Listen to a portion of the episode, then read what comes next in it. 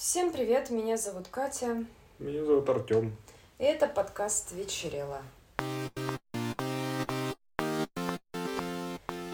Мы решили обсудить новый якутский фильм, который называется «Молодость». Он вышел в прокат в конце января, я так понимаю, да, что-то в 20-х числах. Наверное. И мы его по отдельности посмотрели в кино. Между собой практически не обсуждали, может быть, немножко. Основную часть приберегли для подкаста, потому что фильм показался интересным. Сейчас, в принципе, якутское кино в фокусе, но ну, мне субъективно, допустим, не все темы одинаково близки, не все конкретно э, моменты заходят. Понятно, что там своеобразная эстетика и прочее, но это всегда очень индивидуально. А вот фильм «Молодость» показался очень прикольным. Я сейчас смотрю, кто у него режиссер, Дмитрий Давыдов. У него, я так понимаю, не очень много работ, тем интереснее. Э, В главных ролях Альберт Алексеев, Анатолий Стручков, Елена Маркова. Вот Елена Маркова много снималась в якутском кино. А вот остальные как-то, ну, по крайней мере, на кинопоиске информации не очень много. Возможно, они, ну, больше известны у себя. В, России они хорошо стартовали, получается. Он получил номинацию, э, он получил приз за лучший фильм «Золотой святой Георгий». Что это ни было. Ну да. Я так понимаю, он в большой прокат не проходил все-таки так по мелочи, как вот у нас в маленьком кинотеатрике отдельном от Мгм. сетей всего. Такой фестивальный артхаус, наверное. Ну да, он артхаус. А, вот этот Георгий, это московский кинофестиваль. Вот в 2022 году он там получил а, приз. Тоже вот интересно. Я вот листаю прошлых номинантов, даже особо мы, по-моему, и не смотрели. Можно этим заняться. Ну да, тоже как такой хозяйки на заметку, чем можно поинтересоваться. Ну, если без спойлеров, несмотря на то, что да, мы причисляем его к под жанру артхауса, я просто не уверена, даже артхаус это такое общее слово какое-то. А, ну, в смысле, он не просто такой приключенческий сюжетный, а уже с применением разнообразных художественных приемов, метафор, аллегорий и прочего. А Если без спойлеров, в село, наверное, да, Ну да. М, Да, родное село. Вася сам э, жил с родителями в этом селе, потом закончил школу и уехал в город. Чем-то там занимался. И вот спустя много лет, получается, там что-то 15, что ли, чуть ли не 20, по-моему, да? Ну, как почти 20 вроде звучало. Да, он возвращается в родное село. Его родители уже умерли, но там есть, естественно, какие-то родственники, соседи, те, кто его помнит, бывшие одноклассники, те, кто остался там в этом селе, все еще продолжают жить. Он такой немного глуповатый, простоватый, вечно его в школе дразнили, и тут продолжают к нему относиться как к лузеру, неудачнику. Но он, тем не менее, пытается как-то устроиться и жить. Насчет его мотивов особо не, не обсуждается. Что, почему, чем он занимался в городе, почему не навещал родителей, и вот вообще первый раз за эти 20 лет, ну, будем округлять уже, эм, вернулся. Ну, вот как-то так.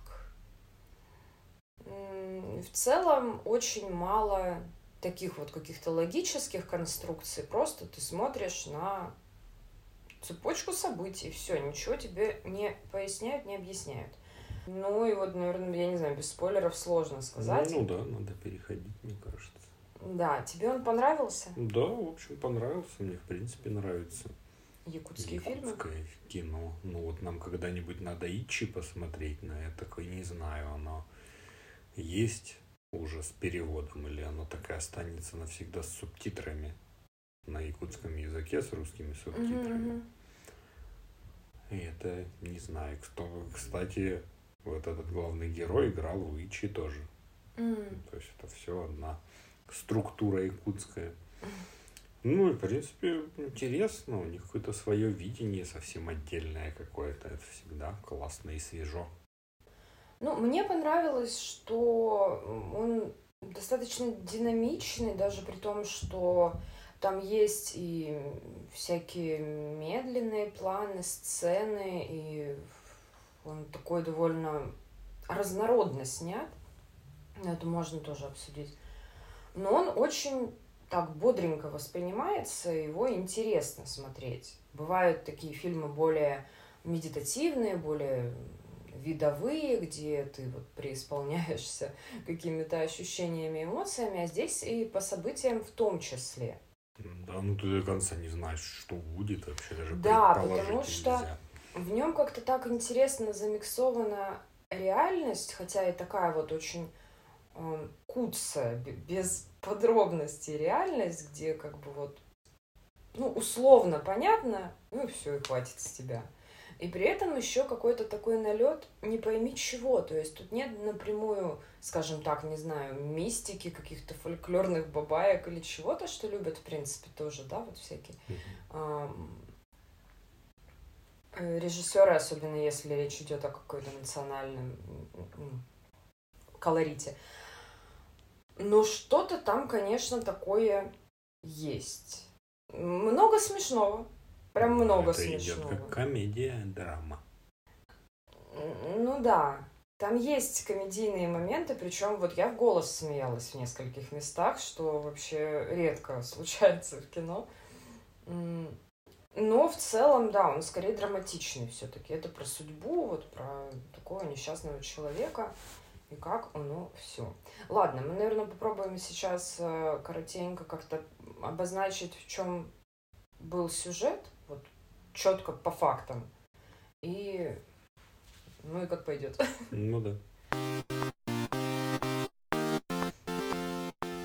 Ну что получается, он возвращается в первый же день его набуцкали. А, у него, в принципе, сквозь весь фильм мы мало видим людей, кроме него. Вот насчет того, что интересно снято, очень часто мы видим только тени людей. То есть буквально он может стоять в комнате, а люди находятся как-то за углом, например, нам через проем двери снимают из коридора, мы видим его, а люди за углом, мы слышим голоса, или люди идут, и мы видим только тени на снегу. Там есть люди, которые появлялись в кадре, но это в основном вот какие-то такие его родственники, те, с кем он больше всего взаимодействовал. А остальные все такие как бы как статисты, они, не знаю, не, не фокусируемся мы на них, и даже вот камера нам не показывает их лиц и фигур. А, И вообще все время, пока он ходит по этому селу, часто, особенно с наступлением темноты, доносятся голоса, где его обзывают, зовут подойти, ну, то есть вот такой вот. Ну да, но при этом тоже так и непонятно, это реальные или голоса, или просто это его страхи. Да, да, да, потому что там что там тема... детские голоса звучат. Ну, либо каких-то там подростков, Мгм. женские часто, то есть девочки там ему кричат что-то, типа дай закурить, иди сюда, куда ты побежал. Ну, то есть что-то... Ну да, да, мне такое. тоже показалось, что в основном нам просто показывают человека, который вот он в школе был таким мальчиком для битья, и он вернулся в ту же обстановку, где это происходило, пусть и давно, и уже давно этих людей нет, и кому он нафиг нужен. Но он продолжает, вот снова окунается в этот детский страх, когда его постоянно там после школы за гаражами отнимали у него денежки или что-то такое, да, вот. Ну да. Ну и по сути то, что он вернулся, судя по всему, он сбежал из города, что он уехал в Якутск, большой город, Мгм. что-то там делал, чем-то занимался, очень туманно не рассказывает никому, что он там делал. Мгм. Но судя по тому, что он без вещей, в ботиночках городских, явно он не собирался. Я приеду вот в деревню, где сугробы и все такое, и у него никаких вещей Ну да, вообще нам нет. Ни- всячески... ни, денег, ничего вообще просто. Да, Вот он как без- будто без- просто шел вот и побежал домой. Мгм. Ну, какой-то такой, да, образ человека, у которого все не ладится, вечно он лох какой-то. Куда бы он ни поехал, куда бы он ни пошел, ну, это же классическая тема, что от себя-то ты не убежишь. Ну, да, поэтому можно спорить, действительно ли его там кто-то избивал, либо это такая вот метафора его побитости жизнью. Не, ну вначале-то его правда избили. Позвали мужики из кафе Мгм. поговорить, типа. Мгм. Он приехал и сидел, прибухивал в каком-то местном, ну, типа как клуб, Да-да. там дискотека, ну, такой очень сельского формата, все очень лампово выглядит. Э, Он оказывается в отделении полиции, где встречает своего бывшего одноклассника, я так понимаю. Ну, либо они, может, Ну, вместе учились. да. Ну, в общем, так или иначе, участковым, я так поняла, он Ну, участковый, да, он да. там работает, его знакомый детства. Он узнает его, помогает ему заселиться в дом своих родителей, который после их смерти стоял пустым. Все его не любят э, и потому, что он сбежал, и потому, что не навещал родителей, даже на похороны не приехал. Короче, ну так себе сыночек, конечно. А, Но, ну что, это его как бы семейный дом, там все по-простому, там не нужны документы, что-то еще, все друг друга знают, ему просто дали там дубликат ключей, Ну да. он заселился, там совершенно пустой дом, там буквально пара предметов мебели, все пыльное, ничего нет. И мы вот так вот наблюдаем несколько дней его жизни, буквально несколько дней. Он, ему находят работу ночами подрабатывать где-то в котельной уголь таскать. Не особо-то его хотят брать, ну потому что и работы нет, это маленькое село, там самим бы как-то устроиться. Но он находит ему работу, он там пытается общаться с э, школьными друзьями, с родственниками. И каждый его день проходит одинаково. Он ночью там дежурит в этой котельной, убегая от фантомных, скорее всего, голосов, постоянно боясь всего. Но, в принципе, там с мужиками нормально общается. Днем пытается захаживать к своим бывшим одноклассникам, даже к однокласснице, хотя она замужем и у нее дети, но он как-то, видимо, не теряет надежды возродить какой-то... Вот у него такое ощущение, что он весь остался в детстве, у него... Он ко всем приходит и хочет, чтобы все стало, как было когда-то. Он просто хочет, давайте повеселимся, давайте потанцуем, давайте выпьем. Вот он м, такой очень примитивный, что ли. Ну да. А остальные люди, они не против, но у них-то жизнь успела за эти годы сильно сдвинуться, у них куча всего остального. И получается, что он как-то везде, ну, не, не очень к месту, что ли. Ну, по сути, есть там один такой же, как и он тогда, можно считать. Да, там есть местный дурачок, который, когда этот В- Вася приехал, постоянно доставал его, ходил и конючил, чтобы тот вернул ему его мотоцикл. Ну, причем это забавно так с самого начала, что он пришел такой, о, привет, когда мотоцикл отдашь?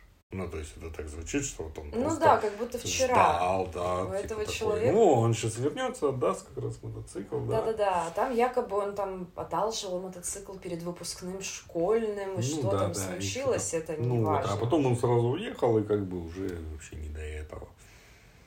Да, это получается местная версия нашего Васи, тоже который полностью живет прошлым, никуда не развивается, ни к чему не стремится, то есть, ну, вплоть до того, что он просто там спал на этой панцирной кровати в полном сраче. Единственное, что он сделал, это а, попросил у своей бывшей одноклассницы штору закрыться от ночных кошмаров. А, Короче, да, днем он пытается как-то вести социальную жизнь не очень успешно. Напивается а по ночам его преследуют кошмары. То есть каждую ночь очень атмосферно показано заснеженные просторы, темнота и музыка. Ну, жутковато, такой прям линч. Ну да, да. Ну и, и якобы кто-то к нему ломится все время ночью в двери. Угу. Ну, то есть, да, он постоянно одолеваем страхом. И, ну, тут что-то, да, очевидное с детства. Может, он боится, что из города за ним при, придут, если он там предположительно сбежал. В общем, бедный Вася. Совершенно странный момент с мухой. Ну, да, это что какие-то... Не знаю, что даже... Ну, он в самом начале, когда заселился в дом своего детства, на следующий день он открыл холодильник, там лежала какая-то старая кастрюля, может, с остатками перегнившей 500 раз еды, и оттуда вылетела муха. Ну да, она как бы жила там с тех самых пор, когда... Да, это все тоже как будто какое-то вот из прошлого что-то, какой-то дух вот того же самого перегнившего детства. Здесь все очень аллегорично и ну, можно воспринимать, как воспринимается, вот интуитивно, как вот кажется, так и хорошо. Ну, мне кажется, это всегда уместно. Нам не показывают муху, мы просто слышим вот звук жужжащего насекомого. Мы не видим. Она его очень пугает. Она может, его... это не муха, может, это пчела. Ну, не знаю, ну кто-то такой. Какая-то огромная крокозябра с крыльями. Но мы ее не видим. Он от нее бегает, а где-то вот у него проходит несколько дней, где он все больше отчаивается, потому что ну, продолжает пить водку. И не очень-то у него ладится с людьми, и его никто не хочет с ним веселиться, радоваться, обнимать и приголубливать его у всех своя жизнь, а он такой немножко, ну, по сути, как дурачок немножко. Чего хочет, неясно. Бомбалейлы, больше ничего не хочет. А у людей тут жизни вообще-то ну, да. как-то, ну, странно все это. То есть он вот не, не хочет жить и рассуждать категориями взрослых людей. Вот под конец он с этой мухой подружился, позвал ее к себе даже под одеяло погреться. Ну да. Ночью холодно. И в конце он снова оказывается в отделении полиции. А, у него сгорает дом. Да, который поджигают. Угу. Ну, я так понимаю, там вообще, в принципе, у него какой-то процесс все-таки проходил мыслительный. Угу. Он решил же вернуть мотоцикл. Угу. Нашел какую-то свою заначку с советскими монетами. Пошел, угу. так понял, ну, обменял мопед какой-то старенький на эти монеты. И когда его катил обратно, у него горел дом. Ну, я так понимаю, это как раз он и поджег этот мальчик, дурачок, хозяин мотоцикла. Ну да, он ходил все каждый день за ним Ругался, следом да, по всему селу говорил, и доставал его. Угу. Что за дела? Ну и судя по всему, да. Потому что особо больше некому было. Какие-то мифические, невидимые враги. Не, ну они же не материально все-таки. Ну, может, они и материально были, но, скорее всего, все-таки нет. Из чего бы им поджигать дом. А это вот, скорее всего, и был он. То есть он как бы пришел к тому, что нужно как-то ну, исправлять ошибки, но опоздал, да. И он сидит в отделении. И, ну, я так понимаю, ему отказывают, отказываются помогать как-то и что-то вообще делать с его проблемой. Ну, он, да, он пытался, когда у него сгорел дом, поломиться ко всем друзьям и даже к своим родственникам, я так понимаю, там, может, дядька ну, со своей семьей. Его, да. да, но они изначально были не шибко-то ему рады, потому что он такой вот какой-то отколовшийся и ни туда, ни сюда. Ну и ночью холодно, зима, он в своей кожаной курточке, джинсиках и всем таким совершенно несоответствующим обстановке – оказывается, что нигде ему не рады, никто ему не открывает, никто его не пускает.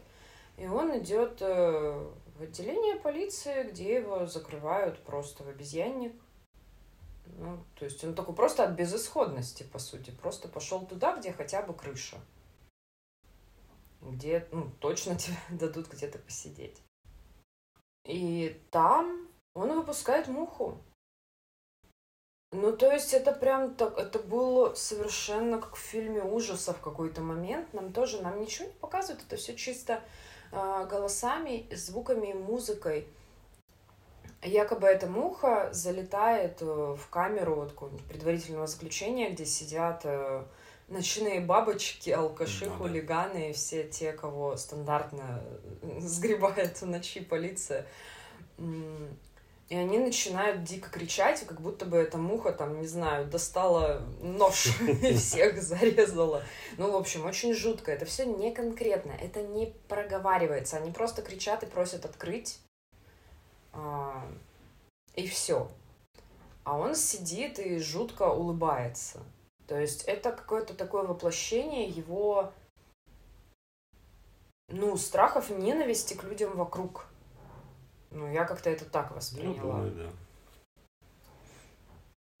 А в итоге он уходит.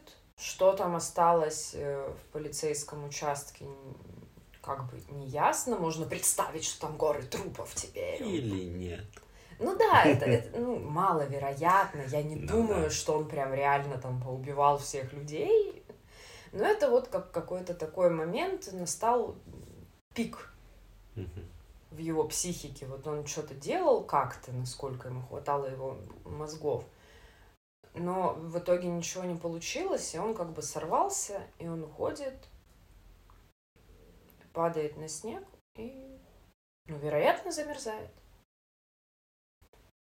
Вот тут у меня вопросик есть. Ну, пусть это будет смерть Шрёдингера, как в драйве. Ну, типа того. Я вообще по-другому видел конец фильма. Ну, расскажи. Он... Ну, сначала он идет опять в тот же клуб. Да-да. Что-то там выпивает, все дела. Потом выходит. Происходит волшебство, которое мы потом обсудим еще. А, он там стоят девочки, угу. подростки, видимо. Он с ними прощается, садится в машину и уезжает. Ну, нам не показывают это за кадром, но там и есть звук машины. Угу. И как бы она проезжает мимо, как бы, и вот она уехала, и он такой, я поехал. Я вот так концовку понял и увидел. Ну там, в принципе, оно все как будто подзациклилось в конце. То есть он а, снова оказывается в этом клубе, и как будто бы та же самая музыка. Но да, и все... абсолютно те же самые люди там. И да, и точно так же к нему подошли. Ну, то есть вот полностью, как бы как было в самом начале. Но вот клуб в конце фильма я уже воспринимала чуть ли не как какой-то загробный мир. Угу. Но у меня нет такого, знаешь, четкого объяснения, что вот я так поняла, и я сейчас тебе распишу. Просто у меня создалось впечатление, что в итоге,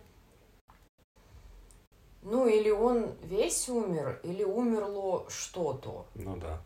Ну я так понимаю, в начале там были мужики, которые его позвали и избили. Угу. Они заходили, а в конце заходил другой мужик. Угу. Судя по сапогам, это как раз был участковый, которого нам весь фильм не показывали. Угу. И он его позвал, чтобы увезти в город или куда-то там. Вот. Ну, возможно. Ну, окей, это могла быть тоже такая аллегорическая смерть вот того, что он привез с собой, и он как бы переродился и оставил ну, в типа прошлом того, что, да, он приехал демонов. С какими-то надеждами, что все будет классно, что он приедет, а тут дом, опять-таки старые кенты. родители, это же ощущение, как будто он даже был не в курсе, что кто-то умер вообще, что-то еще. Потому что в первый же день, когда он приехал, зашел в этот дом и сидел, плакал, что вот все умерли, ой-ой-ой. Угу.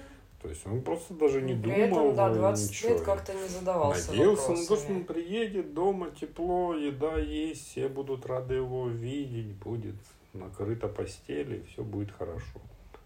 Но ничего не вышло из этого. Ну да. Ну и вот то, что мы немножко обсуждали несколько дней назад, это что мне структура фильма напомнила волшебную сказку.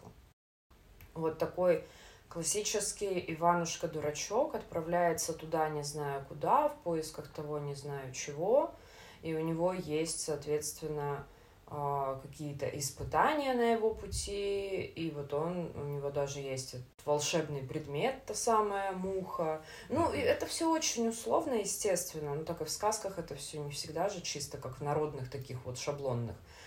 И вот в итоге он перерождается, проходит какой-то путь э, своего ну, развития личностного, психологического, и приходит вот к финальной точке, которую тоже можно рассматривать и так, и сяк, и так далее. То есть можно, да, сосредоточиться на реальности, что вот он приехал, а потом в итоге уехал. Можно, но я больше все равно, мне было интересно вот эту вот более мистическую, аллегорическую часть сюжета препарировать, потому что, да, я вот это восприняла как какую-то символическую смерть. Ну да. Ну, и, возможно, дурачок чуть-чуть повзрослел и отказался от части иллюзий Да. своих. Ну и в плане волшебства он несколько раз что-то показывал. Да, это было очень Он странно. выходил за кадр такой, смотрите. И что-то происходило. Да, а люди реагировали на это с такой скучающей миной, типа, господи, опять этот дурак за свое. То есть вот что это конкретно было? Ну, Да, но с первые разы, когда это было, это было просто, типа он что-то показывал, а потом играла волшебная музыка. И там что-то, не знаю, сыпет снег волшебный. мгм, полицофей. Ну, Это необычно. Да. Ну, еще из такого, что на что обратил внимание, их телевидение какое-то совсем Это свое. камео режиссера. Да, это, Это режиссер, режиссер. который там парики рекламировал, и там был фильм про Дракулу Якутского. Это очень забавно было такое прям тоже Ну и там а, они как будто бы. обсуждали еще между друг другом, что да, якуты вообще кино снимать не умеют, Да, фигня. Да, да, а Что потом кто-то из них такой, ну, научились, наверное, когда Дракулу показывали. Да, это такая ирония. такого вида 20-х годов. Мгм. Ну, у них же были всякие еще приколюхи. А, бутылка водки, у нее была надпись «Бурда», на бутылке колы написано «Саха кола». Ну, и там, ну, то есть там есть, да, Ну юмор, да. Забавно. который просто обогащает эту вселенную. То есть он ее еще больше отрывает от реальности. Это вот чисто вымышленное такое вот все. Да. Ну и то, что это все снималось в настоящей деревне. Это снималось в Минус настоящей 50. деревне. Минус 56. Из 56, да, в начале было. Да, Указано. вначале предлагают э, зрителям оценить э, трудовой подвиг актеров, которые реально снимались при очень низкой температуре. Это было, конечно, тяжело. Да. Но интересный фильм. Он интересный, он и вот прям столько разных эмоций в процессе, и посмеяться, Ну, он и опять же погрустить. заставляет задуматься и держит до самого конца. И Мгм. ты выходишь такой, о, что же это все значит?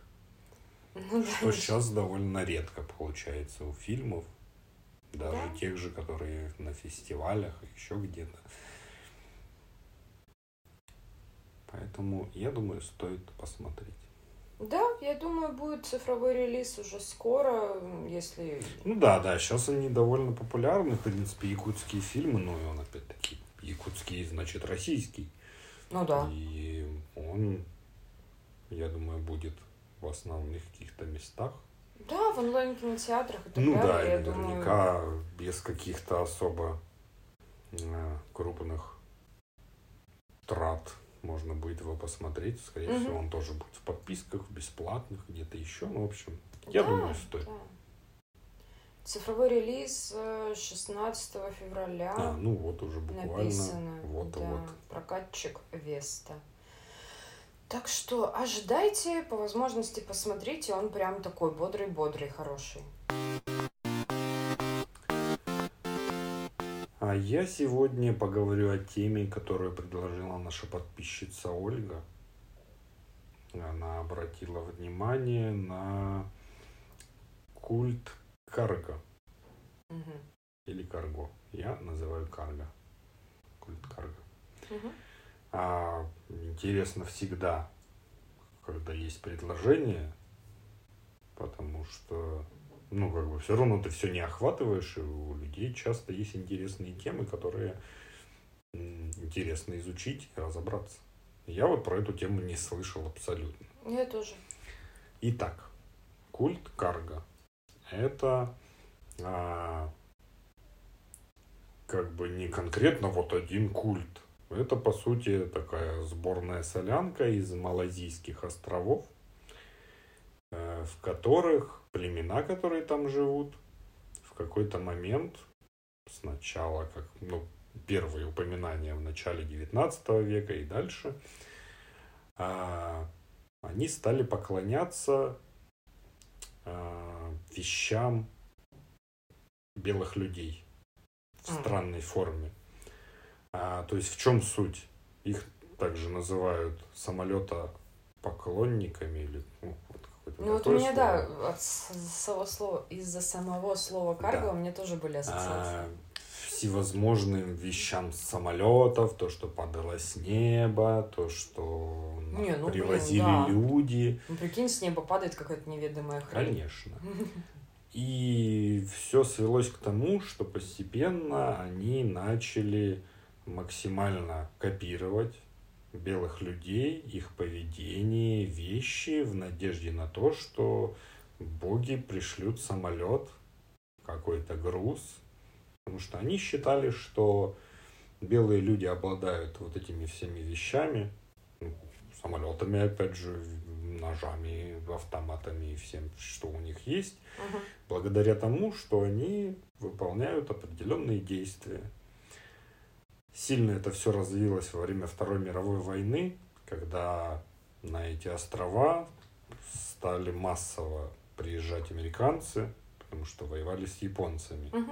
Там строили военные базы, аэродромы, там стояли самолеты, туда сбрасывали грузы, с которыми делились с этими племенами. Они ни- никогда в жизни не видели ни одежды, ни оружия, ножей, ничего. Постепенно они решили, что нам тоже надо. Они делали из веток макеты самолетов в полную абсолютно величину, максимально точное. Они вместо оружия ходили с палками, загрожающие автоматы, шеренгами, как они видели у военных. Они делали себе из кокосов наушники, как у пилотов, с антенками из бамбука. Они максимально точно копировали все, что видели. Они строили вышки из дерева, ну, как на военных базах. Туда сажали человека, который там патрулировал. Они изображали ну, вот, человека, который управляет посадкой самолета с флажками, который машет руками. То есть суть вот этого культа полном копировании белых людей в надежде получения благ, которые должны спуститься с неба.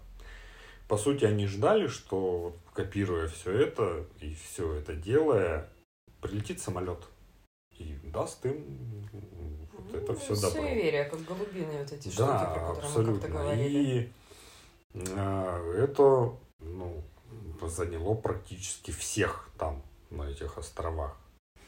Но для них самих это поклонничество самолетам и белым людям довольно плохо отразилось, потому что ну, они перестали заниматься охотой, разводить животных. Они занимались только этим. То есть можно представить, есть племя, они с утра строятся в шеренге. Вот для этого и у нас есть хорошая поговорка. На Бога надейся, а сам не плашай. На Деда Мороза надейся. Боже мой, хорошо. Да ешь вообще. Серьезно? Нет, это же было в елках. А, нет, ну да, это серьезный уровень аргументации, извините. А, так вот, они перестали заниматься всем, чем занимались. Ну, я так подозреваю, нет статистики, конечно, но наверняка многие племена как бы сгинули из-за этого, потому что они верили, надеялись на то, что все будет так. Очень грустно. Грустно, но это интересный прям такой факт, потому что, ну, вот, ну, многие же видели, многие племена знали и видели белых людей. Там да, фильм вот этот, допустим, про индейцев в Париже, где больш, большую часть занимает то, как с неба упала бутылка из-под Кока-Колы из самолета. Ну, я не помню, какой конкретно фильм. И она стала идолом, по сути. Ей там делали разные вещи, ей там раскатывали тесто и поклонялись. Да, Потом кто-то взял эту... Кука Да, и да, всех да. этих. Взял эту бутылку, ударил другого, и они пошли избавляться от нее, сбрасывали ее с обрыва, чтобы она не вредила людям. В общем, такая тема. Мгм. Эм, вот. Очень интересно посмотреть фотки. Ты потом прикрепишь, это прям, ну, там точные копии самолетов из веток. И Это бы энергию, да в мирное русло, конечно. Так они же и в мирное. Не, ну я имею в виду в какое-то более Да. полезное для них. Они вырезали там вот э, до сих пор там какие-то рации делали из дерева. Ну, то есть вот полностью они максимально старались скопировать все просто. И за последние годы, естественно, развитие пришло и туда тоже. Туда стали приезжать, селиться, там, миссионеры, все. И многие, ну, как бы ушли от этих верований, в принципе, стали современными людьми, как и, в общем-то, многие племена. Но до сих пор есть а, племя, которое все еще живет этим. А, у них культ Джона Фрума. То есть там до сих пор можно встретить, ну, там, опять-таки на фотках, они вырезают уже мобильные телефоны. Ну, развиваются, понятно. Вот, Джон Фрум, э, первое упоминание о нем было в 1940 году. Он появился на острове, а, небольшого роста, одетый в плащ с блестящими пуговицами, шляпу, Как человек. красиво. Да. Он делал пророчество, рассказывал, что как будет, а, обещал второе пришествие. Ой, своё. падла, короче, вошел в роль. Да. А, Рассказывал про великие катаклизмы, о том, что будут новые деньги специальные введены с изображением кокоса, доллары. А, Но неизвестно, существовал ли он вообще. М. Это все со слов племени. В- Как раз из-за того, что он пообещал новые деньги, в сорок первом году массово все начали тратить деньги просто на все подряд. А, Там была, ну, как бы это колония была, английская, я так думаю, наверное, или американская, чья-то колония. И власти пытались с этим бороться, задерживали тех, кто рассказывает и передает друг другу все эти рассказы про Фрума. И постепенно как бы эта история трансформировалась, и Джон Фрум уже в их рассказах стал королем Америки. А, Особенно после того, как в армии американской появились темнокожие. Потому что это что же темнокожие? Вот Америка развивается, так сказать. Потом он стал невысоким королем США, а еще через время высоким жителем Южной Америки. Господи. То есть он трансформировался. И вот, кстати, считается, что он вернется с новыми грузами совсем 15 февраля. Но неизвестно какого года. И каждое 15 февраля они ждут его возвращения, готовятся, что он вернется, все им привезет, возможно, увезет в какой-то мир. Лучший. Лучший мир, да. Первосвященником культа, культов Фрума был Намбас, местный житель, который рассказывал, что он по радио связывается с Джоном, общается с ним. Радио как, у него тоже из дерева вырезанное? Как это выглядело? Это был человек, который был обмотан проводами. Он начинал танцевать, входил в транс и так выкрикивал разные слова. А их трактовали как-то, ну, обдумывали, и вот по радио они пообщались, так сказать. Нормально. А, вот это странно, то есть до сих пор они как бы поклоняются. Ну, я думаю, это все равно уже не все, как-то еще, но продолжается традиция.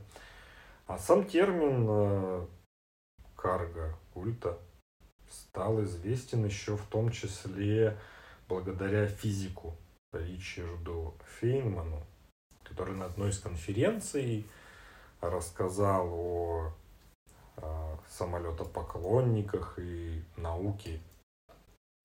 Ну, это же, грубо говоря, наука, то, что они делают, там, самолеты и копии всего. И привязал это к ученым, которые начинают вроде бы заниматься каким-то вопросом, потом погружаются в какие-то непонятные дебри ненаучные, начинают создавать псевдонауки, угу. все, что, все, что возможно, и уходят совсем в другую даль, где что это абсолютно перестает быть настоящей наукой. Ну и, собственно, карго-культ. Одна из прям популярных вещей в России с деньгами связанная. Как мы в кошелечек кладем записочку. Еще можно ну, кошелек на зарядку ставить. Угодно. Там варианты есть. Я поискал. Угу. Так, мы завершим отсылкой к одному из первых выпусков про пословицы и приметы, касающиеся денег. Ну, по сути, это то же самое. То есть, какие-то вот такие действенные приметы, это то же самое, как племена, которые строят из веток самолет. Когда ты надеешься на то, что если ты сложишь в четыре раза купюру, у тебя прибавится денег. Так вот, что надо делать, собственно, чтобы было больше денег? Ну, я знаю, что если даришь кому-то бумажник, то надо, чтобы там была денежка. Да. Но а почему? Ну, чтобы денежки водились. А, пустой, чтобы, него, чтобы а чтобы у тебя пустой. денежки водились, что надо делать? Денежную жабу поставить в правильный сектор по фэншую. Запоминай. Хорошо. Если ты получаешь доход, сначала приносишь его домой, и в этот день ты не должен ничего тратить. Нужно сохранить одну крупную купюру и не тратить ее в течение года. То есть, если купюра ты кладешь, она лежит красиво привлекается денежная энергия. Если ты принимаешь как бы возврат долга, то держишь фигу в кармане с левой стороны. Если подаешь милостыню, нельзя касаться нищего руками. И нельзя подавать деньги, которые тебе сдали на сдачу при покупке соли или хлеба. Господи. Хорошо. Деньги из кошелька нужно брать левой рукой, давать правой. О, больше неврозов давайте. Прогуливаясь по лесу и слыша кукушку, позвени деньгами в кармане. Вот это хорошо, да. Вот это интересно, это такое. Наливая чай или кофе, наполняй чашку до верха. Если ты налил чай с пенкой, Нужно сразу его выпить. Здрасте, приехали. Вот, если у тебя получилось пенкой налить, сразу пей. Деньги, пришедшие от богатых людей, нужно сохранить. То есть зарплату? При, приумножиться. Если от бедных получаешь, можешь тратить, от богатых много. Да, еще нищим раздать. Нахрен да. эти бедные деньги. Ну, не трогай нищего. Да, естественно, я и не сильно хотела. Когда убираешь одежду в шкаф в конце сезона, нужно положить в карман крупную купюру. Ну да, тогда тебе через полгода будет очень приятно. Вот как раз то, что я слышал и видел, прям мне бабушка так делала. Когда скатерть накрываешь на стол, нужно под нее положить деньги. Серьезно? Впервые да. слышу. Я прям помню, это еще советские деньги еще тогда были, под скатертью лежали. Такая вот фишка. А, так, так, так, так. В каждый угол в доме нужно положить по монетке. Ого. Да. Робот-пылесос будет рад. Будет ездить, потом звенеть. Под ковер у входа нужно положить монетку. Э, когда ты получаешь доход, нужно разложить дома у зеркала. И чтобы сутки полежали эти деньги перед зеркалом, тогда они удвоятся. Ну, конечно, да. Они просто потом из-за зеркалья переползут. Ну, ты просто как бы берешь свои и из зеркала сразу вытаскиваешь еще столько же. Ну, это, конечно, приятно. Так, герань надо в доме выращивать. Это считается денежным деревом. Ну, что-то со школами не сработало. А откуда ты знаешь? Ну, что они там богачи. Рабочее место должно быть расположено так, чтобы за спиной была стена или высокая спинка стула. Это Правильно, чтобы никто не видел, что ты там делаешь. Нет, это деньги привлекает. Вот. Так что мы живем довольно в карговом культе в какой-то мере, потому что ну, до сих пор многие вот эти делают манипуляции с кошельком, что-то там складываешь, какие-то монеты, что-то еще, ну там ну, есть разные варианты. Обмазать деньгами при... Когда Из ты... рук в руки не передавать. Да, когда, когда ты купил овощи на рынке. До сих пор иногда вижу, как купюрами размазывают там все. Ну, в общем, это довольно популярная тема. Ну, по сути, любые действенные а, приметы, которые что-то делаешь. И ну, ритуалы, этому, ритуалы, ритуалы, да. да. Это все оно. Угу. Вот, было интересно почитать про это. Да, спасибо за идею. Если у кого-то будет еще, не стесняйтесь, мы будем только рады. У меня такая э, Тема не, не такая структурированная, это скорее на поговорить и порассуждать. Я на прошлой неделе вот читала э, обсуждение в интернете, и вот мне захотелось это принести сюда. Началось все с э, дискуссии на тему очередной раз, на тему того, были ли американцы на Луне. Да, да. Но это как бы классика, я не собираюсь в это углубляться, потому что, наверное, все так или иначе ну, слышали, что существует скепсис. Кто-то считает даже, что а, высадку Армстронга на Луне снял конкретно Стэнли Кубрик. Да, да, да. А, ну, я сейчас даже не, не вижу смысла это обсуждать. Э, с чего началась эта дискуссия? С того, что одна дама рассказывала, что была на лекциях в НАСА, и как-то, ну, может, по работе, может, она там работает инженером, и как-то вот они пересекались. А, это не конкретизировалось. Ну, в смысле, она непосредственно с космическими программами не работает. Угу. Она как бы вот со стороны человек.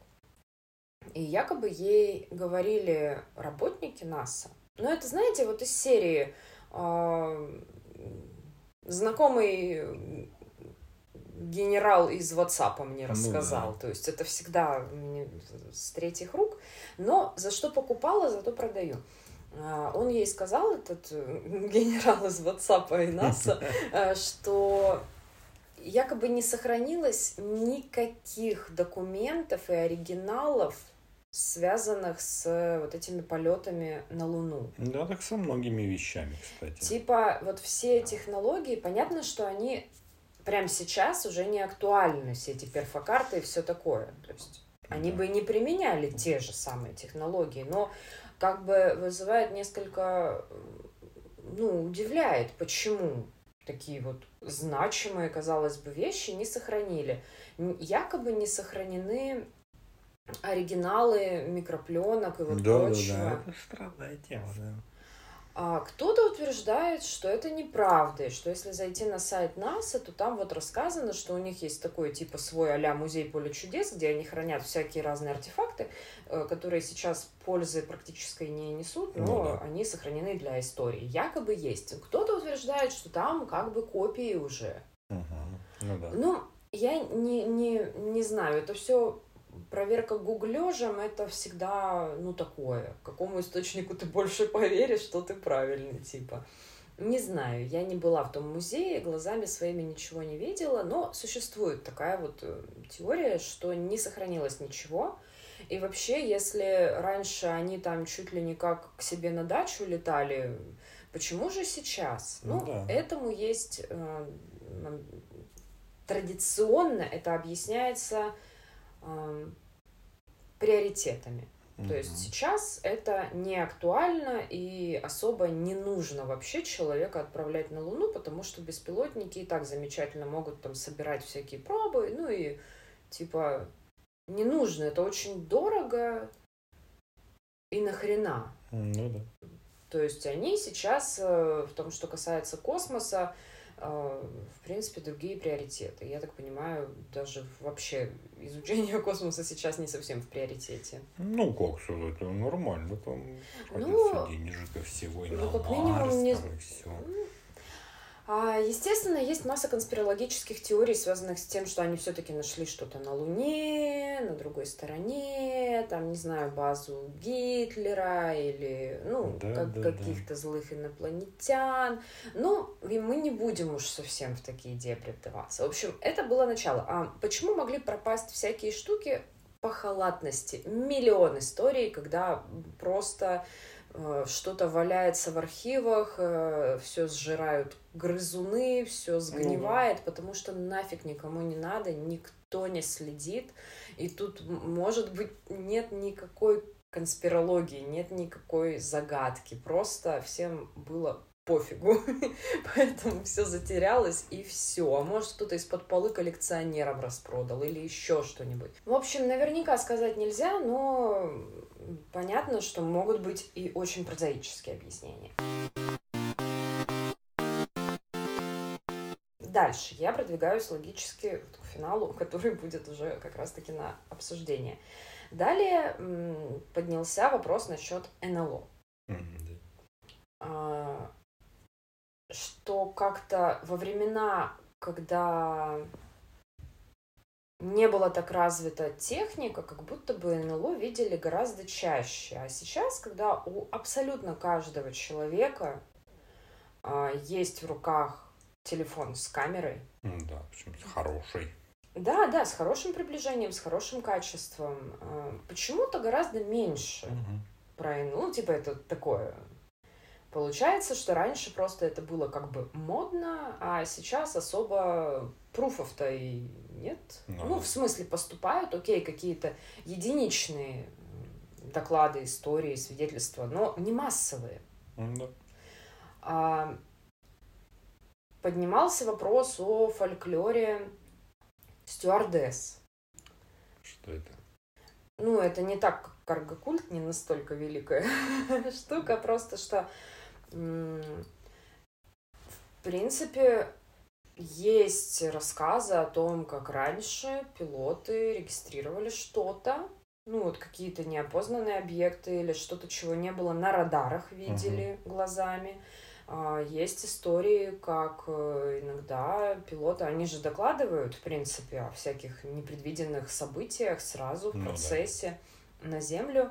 И бывали ситуации, когда пилотов после полета люди в черном, так сказать, звали куда-то, ну и нельзя они было. возвращались. Да не, возвращались, ну типа допрашивали, они там что-нибудь подписывали и не разглашали информацию. Есть всякие пугающие истории, как э, какой-то пилот вышел из кабины совершенно седым и никому не рассказывал, что он видел. Шея.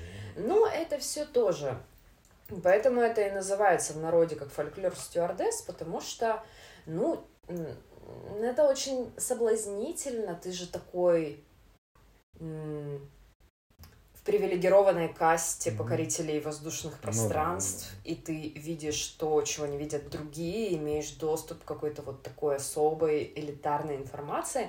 Поэтому здесь, конечно, места для спекуляции очень много.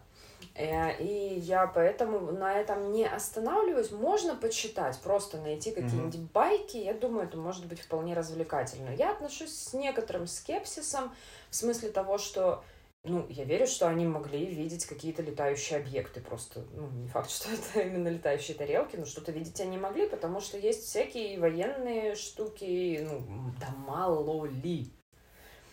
А, и я уверена, да, существует все равно какой-то контроль, и действительно могли что-то изучать и допрашивать. Но стоит ли это превращать прям в фантастический фильм, я хз. Да, это все непонятно. И вот мы подходим к финалу, а, к чему я и вела. Просто пыталась восстановить хронологию, как это все развивалось там, где я это читала. А, это форма просто в интернете, поэтому ссылок не будет. В журнале Нью-Йоркер не так давно, якобы, я не, не боюсь соврать, ну, как бы это вроде свежая статья, вышла большая статья про уфологию и роли правительства в формировании такого несколько дурацкого ореола вокруг этой темы. В 50-е, в 60-е годы в США регистрировалось очень много э, НЛО. Uh-huh. Это обсуждалось везде. То есть буквально там НЛО над Белым домом летает. Ну, да, да. Это было на слуху у всех создавались целые подразделения по регистрации случаев наблюдения НЛО, по, для изучения, целые исследовательские институты. То есть это прям было огромной темой. Но как раз где-то вот в 50-х к 60-м в правительстве подумали, что это все очень негативно сказывается на репутации. Ну да, что это там летает, там ничего не... Ну да, то есть они как бы не контролируют свое воздушное пространство, к тому же, несмотря на то, что они допускали, что это может быть даже внеземное что-то, но была еще тема, они опасались, что это какие-то советские военные штуки, шпионы, это же все было тоже такой большой большой историей в тот момент, серьезная конкуренция. И тогда это все стали не просто там, скажем, сворачивать. Они не сворачивали, потому что, ну, долго не сворачивали, потом, конечно, свернули. Они стали создавать этому репутацию. Плохую? Да. Угу. Они стали это высмеивать, они стали снимать э, фильмы где инопланетное вторжение в сатирическом ключе ну, подается, да. они заплатили по слухам 300 тысяч долларов какому-то физику, который провел исследование, которое доказало невозможность того, что это могут быть реальные там. Ну, короче, ну, что понятно. короче, они всячески развенчивали в 60-е уже закрылась э, та структура, которая регистрировала сообщения об э, летающих объектах. Если что-то и осталось, они засекречены, и для масс все это считается глупостью. Они потратили много времени на то, чтобы высмеивать, превратить в анекдот и вообще сделать уфологию наукой для дурачков mm-hmm. и скучающих домохозяек. А, вплоть до того, что даже э, в какие-то годы школьникам снижали баллы, если они в своих сочинениях э, рассуждали об НЛО. Ну, то есть максимально ну, все да. это превратить э, из пугающей и серьезной темы вот в такую вот ересь. И по сути у нас сейчас тоже есть что-то такое. Я не, не утверждаю, что наше правительство что-то для этого предпринимало. Нашему правительству хватало развлечений в этом на этом веку. Ну, не знаю, может быть, конечно. Как минимум, можно поощрять конкретную точку зрения, даже не вливая большие деньги в это. Ну ведь действительно, хотя мы затрагиваем разные конспирологические теории, всякие непопулярные точки зрения и прочую плоскоземельщину, но получается, что в нашем обществе это даже упоминать как-то постыдно. То есть на ну тебя да, сразу вешается клеймо, что у, понятно, все с тобой. Хотя какие-то отдельные моменты в рассуждениях, они ведь реально примечательные. Окей, да, мы тоже иногда приводим глупые, абсурдные, смешные, просто чтобы посмеяться, это окей. Но иногда действительно смотришь и думаешь, хм, вот это интересно. Да, возможно, всему абсолютно находится какое-то простое объяснение, но почему люди стали сами себе и окружающим запрещать смотреть на вещи под разными углами? И вот это вот э, манипуляции сознанием, это вот интересно. Ну да, ну это же как развитие какое-то, как и с теми же экстрасенсами, ведьмами и всем вот этим тоже же Раньше было более-менее норм, если там тебя гадал, как кто-то там, ты ходишь к ней, еще что-то. Сейчас кому-то расскажешь, тоже скажут. Что там, кто там на кого порчу навел. Но с НЛО, конечно, максимально закрыто все. И это тоже вызывает вопросы, потому что у меня нет мнения, я не видела никаких объектов летающих кроме тех, про которые мы когда-то рассказывали. Ну да. Но это не, не, не было ассоциации с НЛО. это скорее что-то природное, ну просто я не знаю что. Ну это же тоже э, по поводу того, что раньше столько фиксировали, сейчас нет, это правда странно. Сейчас можно установить камеру максимально детализированную, которая будет небо снимать круглосуточно и сможет в автоматическом режиме тебе выдавать все, что там двигалось. Ой, так у нас сколько спутников летает, так что они же тоже могут что все видеть. Можно не сидеть просматривать, просто сидеть все время в камеру. Тебе просто будут приходить э, фото э, того, когда что-то менялось в небе, допустим. И ты там увидел, что там. Можно весь мир утыкать этими камерами. Есть много камер, которые просто нет, ну смотри, снимают. опять же, если предположить, что вот в 50-е, в 60-е, когда был самый бум да. вот с этими НЛО, то есть тогда это действительно были какие-то военные разработки, технологии, а где сейчас это все? Ну, спрятано. Ну, не показывают. Ну, в общем, да, я не хочу уподобляться тем, кто верит в совсем уж дикие вещи, но сказать, что просто всем показалось, это тоже странно. Ну, То да. есть почему было так много, и ведь есть фотки, которые вроде бы признаны настоящими, а не да, фейковыми. Да. Ну, а раньше проще же было сделать. И очень много есть фотографий, которые ну, ты не можешь разобраться точно. Потому что ну, все равно это же проявка, это все. Ну да, сейчас это цифровой след. Сейчас цифровой след ты можешь нам приблизить до каких-то там мегапикселей, мультипикселей и разглядеть даже там границу, которая тебе точно скажет, что это что-то наложенное. Раньше так нельзя было. Но это, кстати, вот из разряда того же, чего ты начала по поводу Луны. Угу. С каждым годом все больше кажется, что все-таки никто не был на Луне развитием технологий, с, с пониманием большим людей. Я вот какое-то время назад еще верил в то, что они правда были на Луне. Сейчас я уже сильно не уверен. Потому что, ну, вот много слишком фактов, которые именно работали тогда.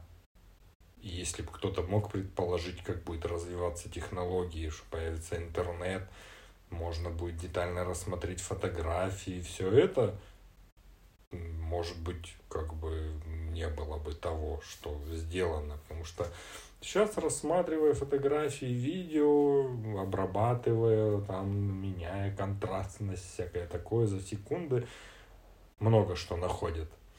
К тому же буквально вот недавно Илон Маск сделал ракету и провел запуск ее, которая предназначена для того, чтобы возить людей на Луну. Мгм. Она самая огромная за всю историю производства ракет для космоса. Тоже, знаете ли, вот она, я уверен, что сможет долететь туда и все показать, что она на это рассчитана. Ну, вот эти вот все вопросики. И также с НЛО. Ну, есть теория, допустим, что с той же высадкой на Луну это получилось как-то вот рандомно, и никто даже не ожидал, что будет успех, Ну, и да. повторить не смогли. Ну, типа, вот ну, такая они же несколько раз летали. Ну, вот, вот это уже, да, сомнительно. Да, то есть, как бы, может быть, да, ну, там вплоть до отпечатков э, ботинок. Вот эта знаменитая фотография, Мгм. отпечатка. Но у скафандров была другая подошва, в которых они летали. И это выясняется вот спустя многие десятилетия, когда Ну да, ботиночки не переобуешь что-то. скафандра. Потому что, ну, тогда никто и не задумывался, тогда и не было доступа к фотографиям Информации. скафандров, Мгм. еще к чему. Да, сейчас оно постепенно раскручивается, и вопросики возникают. Вот. С НЛО то же самое. Много вопросов, и понятно. Ну, и с точки зрения самого, как бы, вот этого флера другой цивилизации.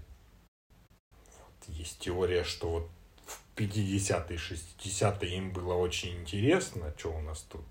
А сейчас они просто не летают, им надоело смотреть.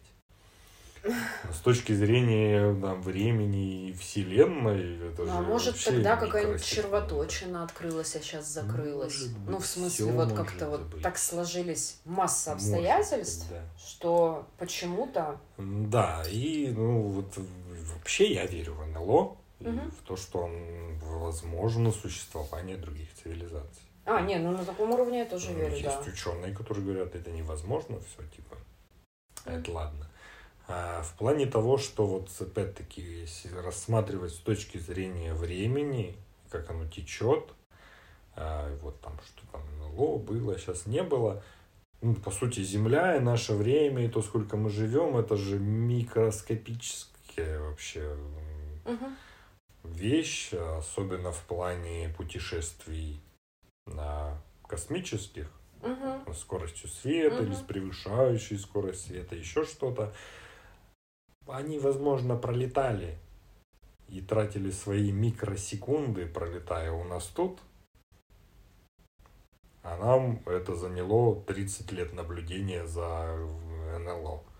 А у них просто тут, тут путь, путь был. Они пролетели и улетели дальше. И вернутся через тысячу лет обратно. Будут лететь на заправку. И опять как бы для нашего времени появится. Вот тут же еще есть вопросы. Ну да. Поэтому все может быть. Но то, что мы довольно мелкие и незначимые для Вселенной, и не Ну да. влияющие ни на что, это факт. Смиритесь. И то, сколько мы живем, наш там сто лет в лучшем случае для Вселенной, это пшик просто. Даже не успеет пшик пшикнуть. Поэтому все может быть, кто знает. Может быть, мы даже что-нибудь и узнаем. А может, э, правда, через тысячу лет снова появится бум НЛО, тоже ну, будут летать. Думаю, так.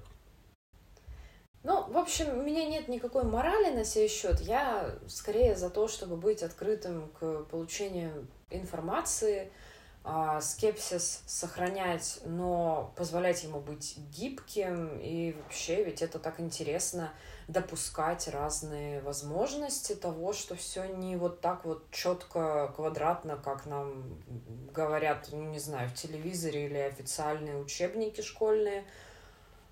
Ну ведь так интереснее жить, come on. Конечно. В конце концов, ударяться в какую-то веру и куда-то бежать мы не призываем, но вот покрутить, повертеть разные теории — это супер и позволяет воспринимать мир более объемно. Мне Да, кажется, да, так. Да, я согласен. Ладно, спасибо большое всем, кто прослушал. Пишите, подписывайтесь на телеграм-канал. Туда я прикреплю фотки вот этого удивительного карго-культа и всякое еще интересное, если найдется. С вами были Катя И Артем. Всем пока. Пока.